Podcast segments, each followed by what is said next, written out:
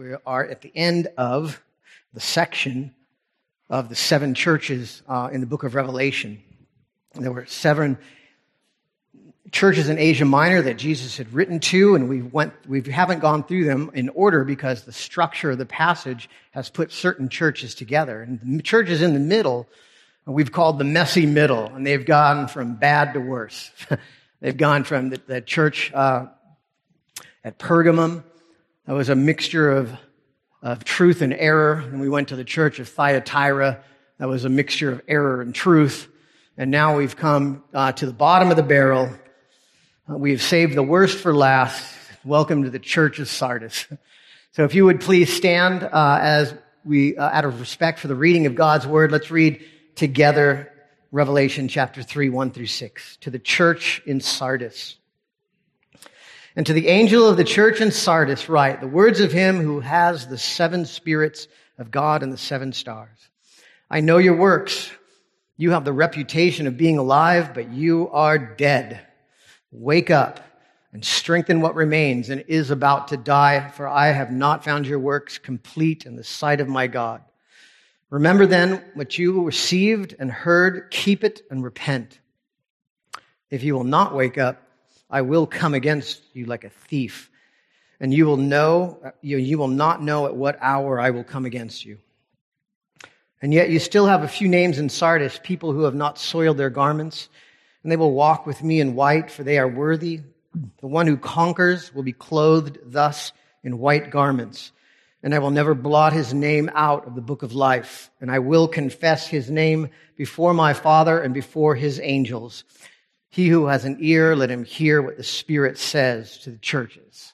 This is the word of the Lord. Please be seated.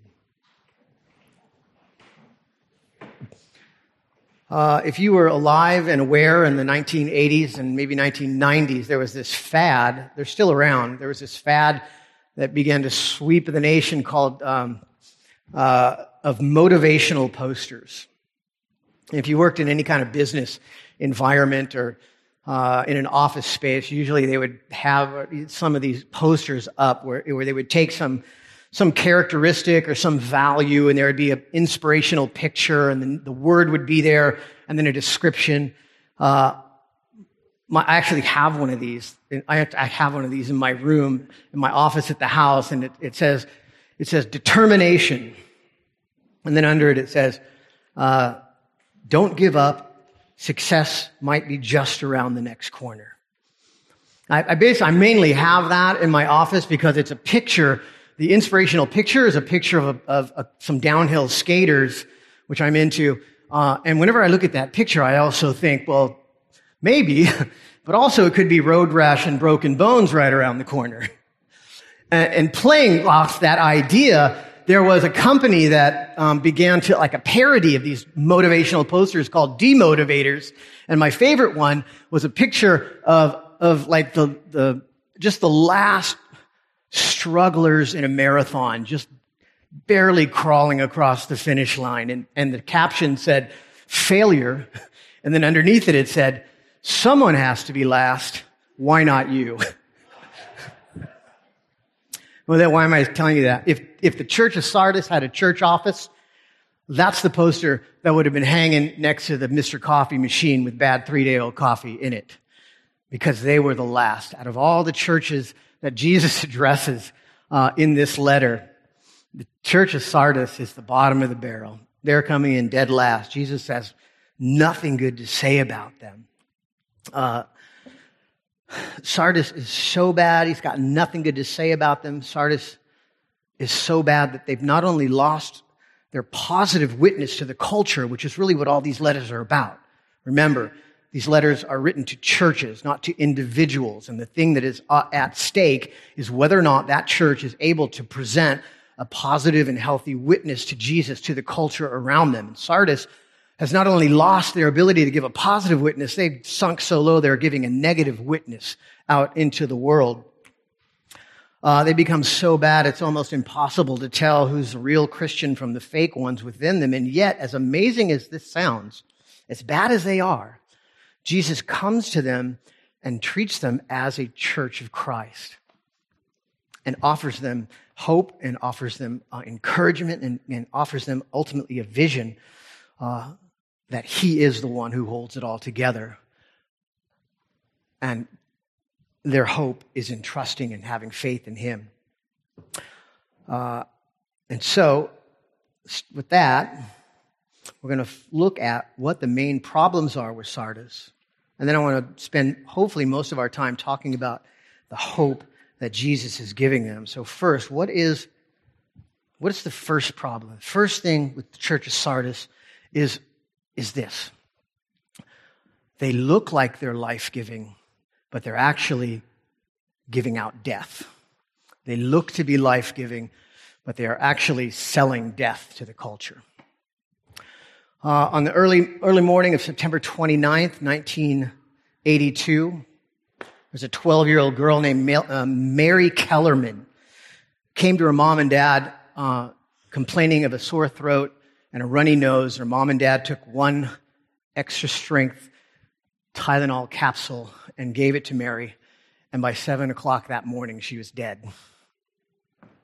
Over the course of the next week in the Chicago area, four more people mysteriously died. And as the investigators started to put it all together, they realized that the one thing that everyone had in common was that they had taken a Tylenol extra strength capsule right before they died. And as they did a test on these capsules, they found out that what happened was the capsules looked like Tylenol capsules. On the outside, they looked exactly like Tylenol capsules, but someone had taken those capsules home and pulled them apart, emptied the contents, and refilled them with cyanide and put them back in the bottles and then brought them back to the store in order for them to be sold as just a random mass murder act. Whoever did it has never been caught to this day. And so when the people opened the bottles of Tylenol, they pulled Tylenol out. It looked exactly like a Tylenol capsule, but inside of it, on the inside, it was actually poison. It was cyanide. And that is a perfect illustration of what happened to the church of Sardis. On the outside, they looked exactly like a Christian church to outside appearances, for people outside the church at least. They looked like a Christian church, but on the inside, what they actually were was poisonous. Uh, they were not only dead, but they had repackaged all of the death of culture and were selling it back to the world in a Christianized package. That's the church of Sardis. How do we know that? Listen to verse 1. And Jesus says to them, I know your works. You have the reputation of being alive, but you are dead. Here's the thing that word reputation Usually in the Old Testament or in the New Testament, it's used to talk about reputation to the world or the, the way you look in the eyes of the world. And in the eyes of that culture, the eyes of Sardis, they had a great reputation with the culture. Why?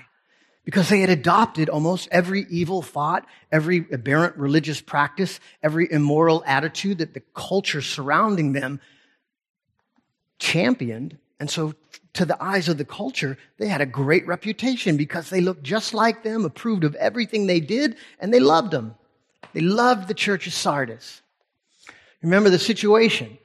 Uh, in these churches and throughout the rest of the, the, the book of Revelation, there's a three pronged attack that Satan attacks the church with. First, he applies civic, government, cultural pressure on the church to give up its, uh, its, to give up its Christian ideals and adopt the ideals of the world.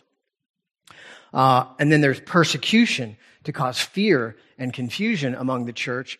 And then on the other side, there's a compromised version of Christianity that's offered that says if you'll just accept this slightly compromised version of Christianity, everything will be great. We'll love you. You'll be loved. No problems, no persecution, no pressure everything will be great.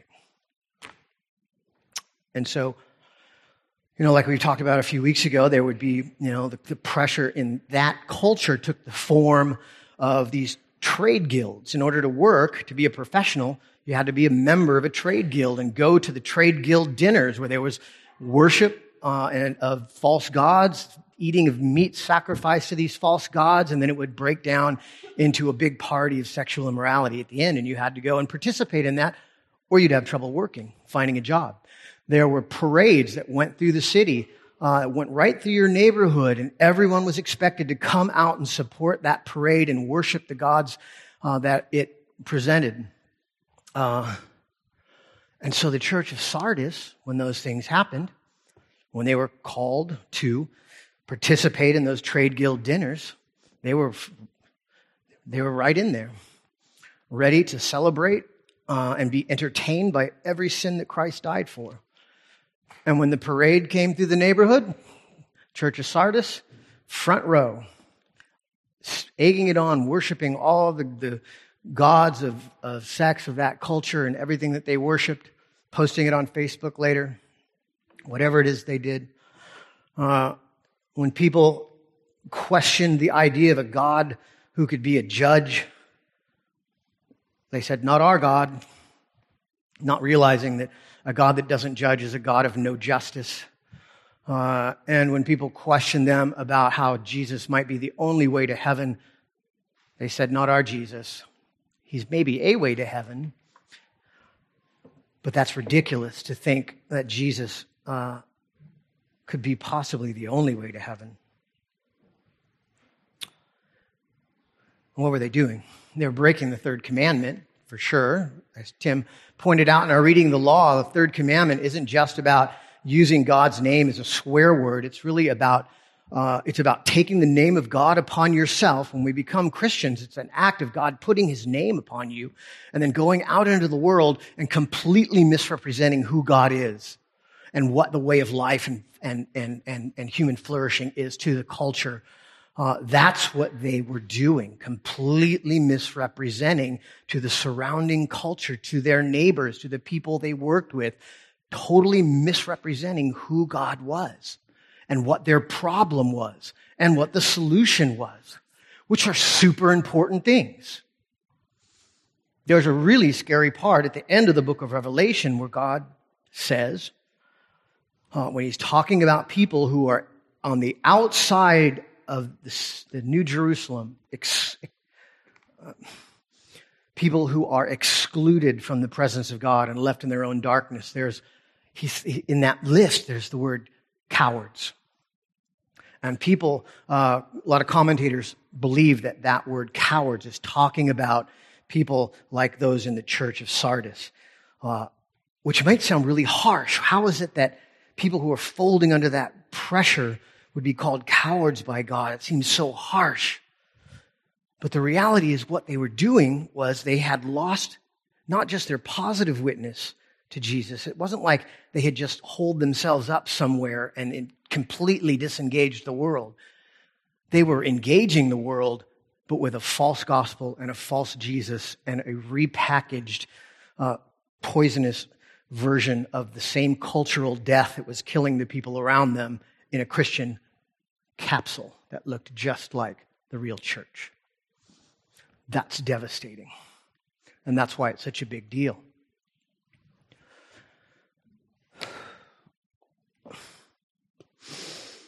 Now, the parents of, um, I, I can't imagine what it would be like to lose a child. I was, when I was a young boy, I lost my mom. That was super tragic. But now that I have kids, I cannot imagine how horrible it would be to lose a child. And when I re- read this story about these people, uh, the family of Mary Kellerman who had given that, her this Tylenol, I can't imagine how compounded that agony would be if you knew that you had accidentally caused the death of one of your children by giving them poison. Can you? even begin to imagine and wrap your mind around the kind of agony that would come with that. Uh, and the Sarah, you know, you might read this passage, you may read it, and you may think, wow, that's harsh, everything that Jesus is saying right here. But what it really is, is a compassionate warning, because the reality is there are going to be people who come before Jesus on the final day who were never Christians at all, who had believed this poisonous, repackaged cultural death version of Christianity that was given to them. And Jesus is going to say, Away from me, I never knew you. And also, maybe even sadder or as sad, is there's going to be Christians who realize that they had given that poison to other people by supporting and by upholding these false doctrines that bring death. And so Jesus, in his compassion, because he loves us, gives these harsh warnings. This is what this really is. This is what it produces. That's why you don't want to do it. Why you want to hold one reason why you want to hold on to faithful witness. We're going to see as we go through this letter that the letters of the seven churches and the vision series that come after that are all intimately connected. We're going to especially see in the bowl judgments and in the depiction of the rise of the beast and the false prophet and the harlot, uh, that all those things are symbolic of this happening in real life. The false prophet is, is rising up and persecuting and causing pressure uh, or the beast is causing pressure on the church, the false prophet is rising up with a counterfeit version of reality, a counterfeit version of the faith. And the harlot represents uh, the reward for buying into that compromise. But the end is destruction. The end is destruction. The second thing that's going on with the, with the church at Sardis is that they are so mixed up uh, that it becomes almost impossible from a human standpoint, and especially for us reading this passage, they become so mixed up it's almost impossible for us to tell who's alive and who's dead. There's, if, there's a movie called Pearl Harbor that maybe you've seen about the raid on Pearl Harbor. And right after the raid in the movie, uh, all the people who were injured and wounded uh, are, are all converging on this tiny local base hospital completely overwhelming it. There are people that are bringing in carts of people who are dead, people who are dying, people who are wounded in various degrees of severity. Uh, and there was in the story that a nurse who's 19 years old, she just got out of school. It was her first day on the job, and one of the doctors came to her, and as her very first day on the job, the first thing she had to do as a nurse, he gave her a marker and told her to go through the crowd, go through all the people and look through the bodies, look for signs of life, and mark people's foreheads. Who, who's able, who can we save? Who is still alive? And who's already dead? And who's already dying? And she's agonizing over this because she's moving through all of these bodies, and some of them are, are so borderline, it's almost impossible to tell. Is that a pulse? Is it not a pulse? Is it, a, is it breath? Is it not a breath? And she has to mark these people. And it's agonizing in, her, in the confusion and the pain and suffering is causing her in the midst of this is awful. Now, thankfully, fortunately, praise God, uh, figuring out who is dead and who is alive in the faith is way above our pay grade. Amen. I had uh, great story. I was uh, had a, a, really good friend of mine who's gay. His mom was a Christian. Condemn, had had like really um, been harsh with him, telling him you're going to hell. God's sending you to hell. And I was, as I was talking to him, I had my, one of my good friends, another man, a Christian, behind me in the booth at the restaurant. He leans over and he goes, "Wow, your mom's in charge of sending people to hell." Meaning, way above her pay grade, way above our pay grade.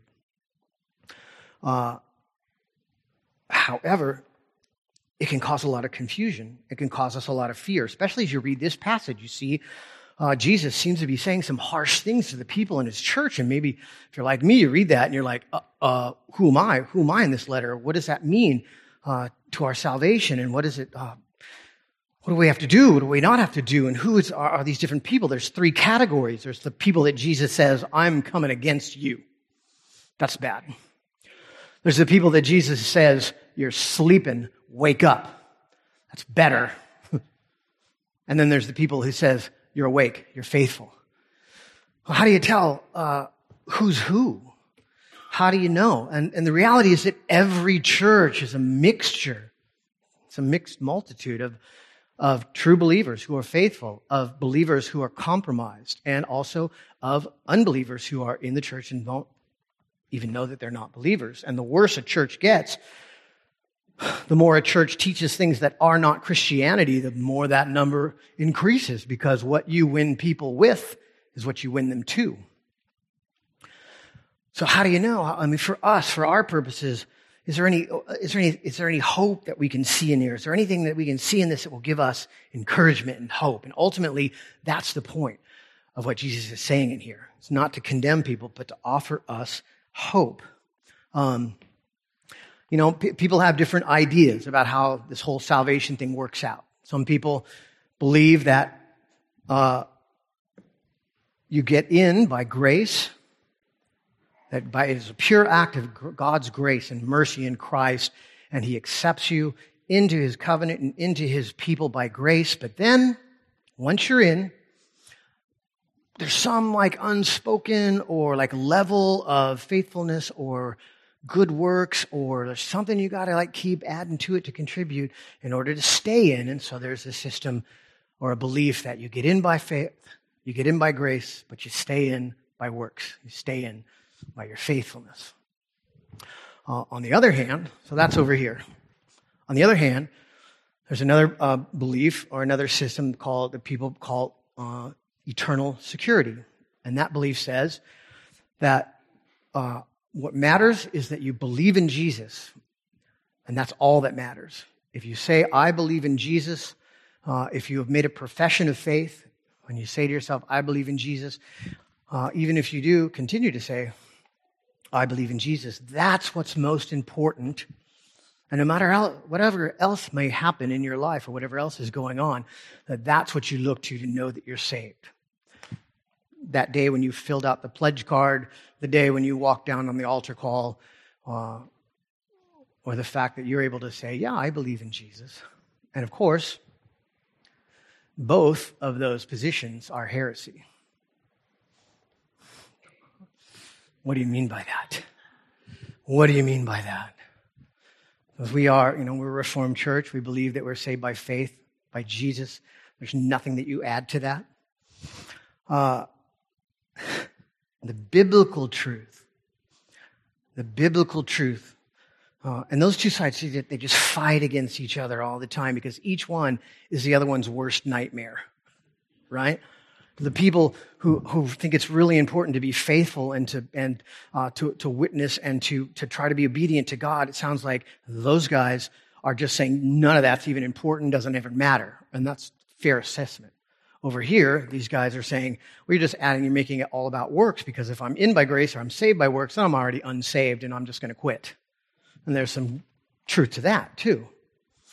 So here, when we look at all those passages that have to do with all this and stuff that Jesus is saying in this passage, we have to make all of them make sense together. They all have to come together to make sense. God intended his word to make sense. And so the proper understanding of all that is a doctrine called the perseverance of the saints. One of the key word, key word in there is perseverance, which means that when Christ puts his hand on us, when he gives us a new heart, when he puts his spirit within us and brings us to life, he also promises that he is going to protect us through life. He's going to preserve us through life. And that we may have bad days, we may have bad weeks, you might have a bad year, you might have a bad decade, but ultimately, over the course of life, you see a trajectory of faithfulness and a trajectory of faithful witness to Jesus. Um, and that's what, what God is calling out here. It's not, uh, you do not have to add anything to your salvation. Jesus has won, period. Uh, however, it's not just a static thing. It's not a once and done. I make a confession of faith in Jesus and nothing else matters in my life. That actually discourages God's people it brings discouragement to God's people because then you could never say to someone, Look, God is producing fruit in your life. Look at that and be encouraged. And it takes that encouragement away. Uh, but perseverance of the faith, what, what does it mean? In context, what Jesus is saying through these letters is that what real faith looks like it's not what you do. It's not a bunch of works that you can make a checklist off of. It's remaining, it's having faith. It's believing in the real Jesus Jesus as he's presented to us in the New Testament. And it's maintaining a faithful witness to him in the world. Uh, let me give you a couple illustrations. First one's really bad, but I love it, so I'm going to do it anyways. Okay? I'm going to clarify this at the end. So, one of my favorite movies is Starship Troopers. You with me? Amen, brothers. So there's this Starship Troopers, there's this infantry unit, and they have this hardcore sergeant. And when he gets all the new recruits in, uh, they're going up against these awful bug invaders, these insect invaders that are just terrifying and horrible. Uh, he's, he's like missing an eye and a limb or something, just super hardcore guy. And he says, I got one rule in my division. Everybody fights, nobody quits. Now, why is that a bad interpretation? That's, why is that a bad illustration? Because it could make you think that staying in depends upon you fighting and never quitting. And so you have to look at that on the videotape, not on the picture. Because I got plenty of days where I have quit. I got plenty of days where I have not fought. Plenty of days where I've given in, given up. However, over the course of the life, and this gives people great hope.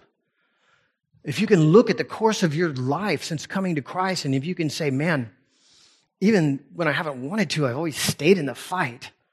I've always like been compelled to come back to Jesus because I know there's nowhere else for me to go.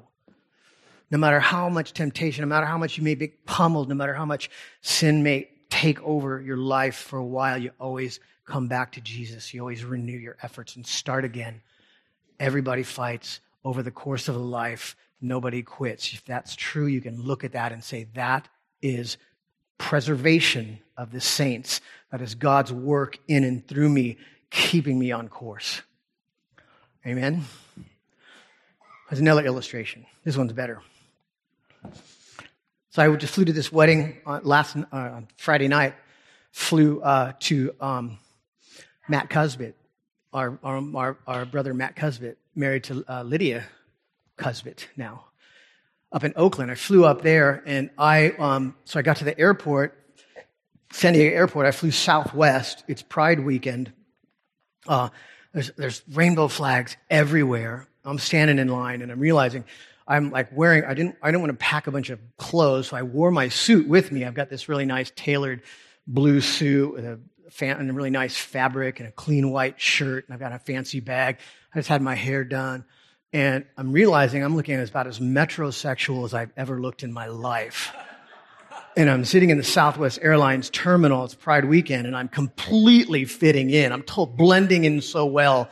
I've got total camouflage on, and I'm like, wow, this is pretty cool.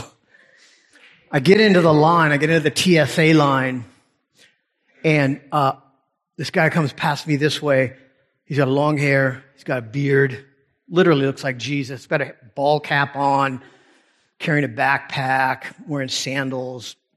At first, I thought he was like like super crunchy, uh, like hipster guy. Um, uh, and he gives me like the, the, chin nod, and I'm thinking maybe my tattoos are showing because he's covered with tattoos. Uh, he gives me the chin nod, and there's, we have this this second, this weird second of like connection. Like, what's up, brother? And I was like, wow, that was weird. And I didn't even notice it. I come back around the line, the TSA line again, and I see his hat. His hat says, big old block letters, anchored in Christ. Uh, on the back, it's like, I love Jesus. His backpack, he's got a giant, giant patch on the back of his backpack. It's like, forgiven in Christ. Uh, his tattoos are all Christian tattoos looking like Jesus himself. And I'm realizing, I go, whoa, dude, that guy is totally flying the flag in the midst of a thousand rainbow flags around us. Uh, and I was like, and I was looking at myself, I'm like, I'm completely blending in. Now, listen, I'm not saying that that's the best way to witness to culture. I'm not saying uh, you know, you can always you can always take that way too far. That can become an obnoxious thing. But do you remember when you were first saved? Remember when you were first saved? I mean, and you wanted to put like four foot block letter Jesus across the back windshield of your car. You couldn't stop. You know, just uh, it made me think. Do I blend in too much? Do I want to blend in too much?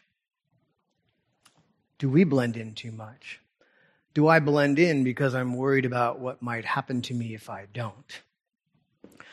Those are all like the tiny beginnings of a compromise that ended in the chaos that was Sardis. Uh, and finally, the most important thing, let me add on to those illustrations. The most important thing is love. Because you can do both of those things really well, but be it so obnoxious and hateful that it doesn't do any good. And that can be, you can be, you can have completely perfect theology.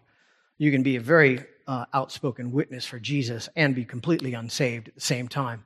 And so, love and compassion and the, the, the, the, the true sense of love for the culture around us is super important in that mix. I just read a great article that talked about how the church, instead of engaging in culture war, we need to be engaging in culture care. I was like, wow, that, that is our, our church value of presenting a beautiful orthodoxy. We hold fast to the truth. We don't compromise but we present that in love and in compassion and in sacrifice and in service to the world. Okay, last thing. What is Jesus' response to this church that's so messed up? My kids, when one of the other kids is busted and about to get in trouble, you should see their reaction. There's almost a sense of glee it's like the be- it's like the highlight of the day. They cannot wait to see what kind of punishment daddy's going to dole out on the erring child. Uh, there's a significance to the titles that are used for Jesus in these all of these letters. For example, in Thyatira, Thyatira is the church that's a mixture of error and truth. They're mainly the error, they're a little bit of truth, and they're allowing the error to take over. Uh, and the, the titles for Jesus in Thyatira are eyes of fire, feet of furnished bronze. Both of those titles are, are, are tied in heavily with Old Testament pictures of justice and judgment, right? So you almost sense it. I'm almost, you almost like being one of my kids. What's going to happen to the church of Sardis? If that's, if that's Thyatira, Jesus is coming that kind of judgment. What kind of judgment is going to come on Sardis? What is, what kind of stick is Jesus coming with to deal with the worst church on the block? It's got to be bad, right? Sardis, church selling repackaged cultural death in a Christian wrapper. Sardis, the church is repeatedly invited back onto the Oprah show. Sardis is the redheaded stepchild at the Asia Minor church picnic. What is Jesus going to do to this church? And what does he do? Is what it says. The words of him who has the seven spirits of God and the seven stars. The seven spirits are supernatural power in the sense of aid, in the sense of help, the comforter. And seven stars are representative of the angels. He's bringing angelic support grace, help, love, and promise. Because that's how God is. That's what He's like. You think He's going to put the smack down, but this is His church. He's coming to them to remind them and to re- uh, reignite their minds with the vision of who they really are so that they'll put the poison down and take the blessing and the life and the wealth that they have in Christ. They'll put down the counterfeits, they'll put down the trinkets, and they'll take up their identity in Jesus and not in any fallen or fleshly thing. Uh, listen to what he says. The one who conquers, he will be clothed thusly in white garments and I will never blot his name out of the book of life. I will confess his name before my Father and before his angels. Three promises. The first one, they will be clothed in white garments. We can't read this in isolation. This comes from primarily a passage in Zechariah. Let me read this. A picture of Zechariah in Zechariah. It's a vision that Zechariah has. He's in the heavenly court. Uh, God is there. The angel of the Lord is Jesus. Satan is there, and he's accusing Joshua, the high priest, who represents us. Listen to what happens. Well, then he showed me Joshua, the high priest, standing before the angel of the Lord, and Satan standing at his right hand to accuse him. And the Lord said to Satan, The Lord rebuke you, Satan. The Lord who has chosen Jerusalem rebuke you. Is this not a brand plucked from the fire? And now Joshua was standing before the angel, that's Jesus, clothed in filthy garments. That's our sin. That's us. And the angel, that's Jesus, said to those who were standing before him, Remove the filthy garments from him.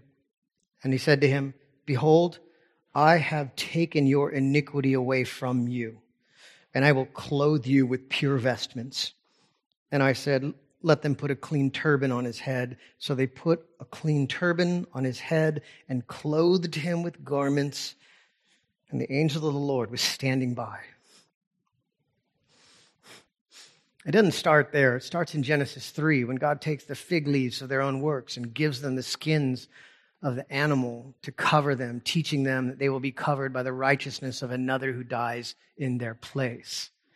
It's talking about us being given purity. We are given cleanness. It is a gift. We get Jesus' righteousness placed upon us. And this carries through the whole Bible from Genesis 3 into throughout the Old Testament. From Isaiah, I will greatly rejoice in the Lord. My soul shall exult in my God, for he has clothed me with the garments of salvation. He has covered me with the robes of righteousness, as a bridegroom decks himself out like a priest with a beautiful headdress, as a bride adorns herself with jewels. That's how God sees us, because that's what God has done for us. He's completely decked us out in all the righteousness of Jesus how do you know if that's true for you? New Testament says, whoever has been baptized into Christ has been clothed with Christ. And if that's true, you are an heir. You are an heir according not to your works, not to who you are. You are an heir according to promise, what God has promised to do for us. And then it says, second promise, Jesus will never blot your name out of the book of life. Now, maybe you hear that one and you're like, see? That means he might. If he promises that he is going to, if he promises, he says, I'm not going to blot your name out of the book of life, then that must mean that he also might blot your name out of the book of life. Now we have to look at this in context too. We have to look at this in the, in the entire counsel of God's word. Let me read you one another passage about the book of life. There's a few of them in the New Testament. This is from Revelation 13:8 and it says it says this, all who dwell on the earth will worship the beast. Who? Everyone whose name has not been written before the foundation of the world in the book of life of the lamb who was slain. Now think carefully about that. Because that presents us with three categories. That presents us with those whose names were written in the Lamb's book of life before the foundation of the world, who may get blotted out. Uh, that presents us with those whose names were never written in the book of life of the Lamb and therefore never have even a chance of being in there. Because the book of life is never presented in the terms of we're adding to this daily. It's always presented as a complete document created from the foundation of the world. You're on it or you're not. And if we read this point blank, uh, if we have believed that God might blot some names out of that book of life, uh, then we have to under, maybe understand that uh, there were a group of people who were never on that book of life to begin with and never had a chance at all.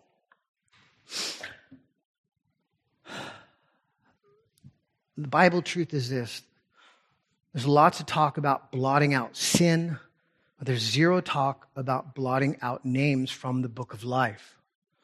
In fact, in the, in the Greek, it's presented in, this, in, the, in the most emphatic way of I will never, ever blot your name out. It's not a threat. It's not a veiled threat. It's a promise from Jesus that will never happen to you. If your name is on that book, it will never be blotted out. I must say to my kids sometimes, I say, I will never stop loving you. I'm not trying to imply to them that I might. What am I doing? I'm trying to promise and give them assurance that I never, ever will stop loving them.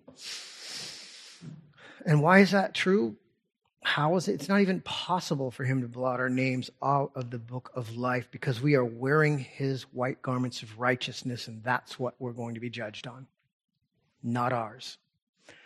And so that book always presented the book written from before the foundations of the world, including the names of those who are saved, because God knows who he's going to save and who is saved. And the third promise is, I will confess his name before my Father and before his angels. Courtroom scene. Uh, same as the one we just read from Zechariah, just like Joshua the high priest. We are standing before God in our filthy rags. We're being rightly accused by Satan of all the sin and death that we've dealt out over the course of our lifetime. And Jesus, the judge, confesses us Jesus, who is the judge, looks at the Father and says, That one's mine. That's the one I died for. She is clean. She belongs to me. And I imagine there'll be a time there where uh, there are tears, not just for sadness over our failure, but happiness and astonishment over what Jesus has done for us and then Jesus will wipe all those tears away and look at us and say, Well done, my good and faithful servant, and usher us into the joy of the Lord. That's what the Spirit says to the churches. And that is better than any temporary thing the world has to offer us. Amen. Let's pray. Father, we love you, not because um, of anything but because you loved us first and you gave us hearts that are capable of loving you. You pulled us out of the destruction of death and sin. And you've given us new hearts, new lives, new desires, new hopes. And you've given us promises that are so astonishing we would never have thought of them ourselves. So we pray, Lord, that you would help us to hold fast to our faith in the real Jesus. We pray that you would help us to hold fast to our witness of the real Jesus, no matter what happens, even unto death. And we pray that through that, Lord, you would bless us to work through us so that we might see a thousand people come to faith in your name. We pray this in Jesus' name.